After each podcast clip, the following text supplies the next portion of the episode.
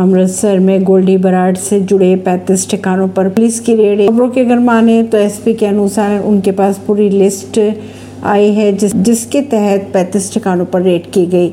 गोल्डी बराड के कई लिंक सामने आ रहे हैं, जिसका खुलासा भी जल्द किया जाएगा। गैंगस्टर गोल्डी बराड के गुरगो के ठिकानों पर आज पूरे पंजाब में सर्च ऑपरेशन चलाए जा रहे हैं। वहीं अमृतसर रूरल पुलिस ने भी सर्च अभियान चला रखा है। इस मौके पर एसपी के अनुसार आज एंटी गैंगस्टर मुहिम की शुरुआत की गई ताकि जो उन्हें पकड़कर जेल भेजा जा सके। अगर बात करें सर्च ऑपरेशन की तो इस ऑपरेशन में लगभग पाँच हज़ार पुलिसकर्मी लगे हैं सर्चिंग ऑपरेशन में। परवीन नई दिल्ली से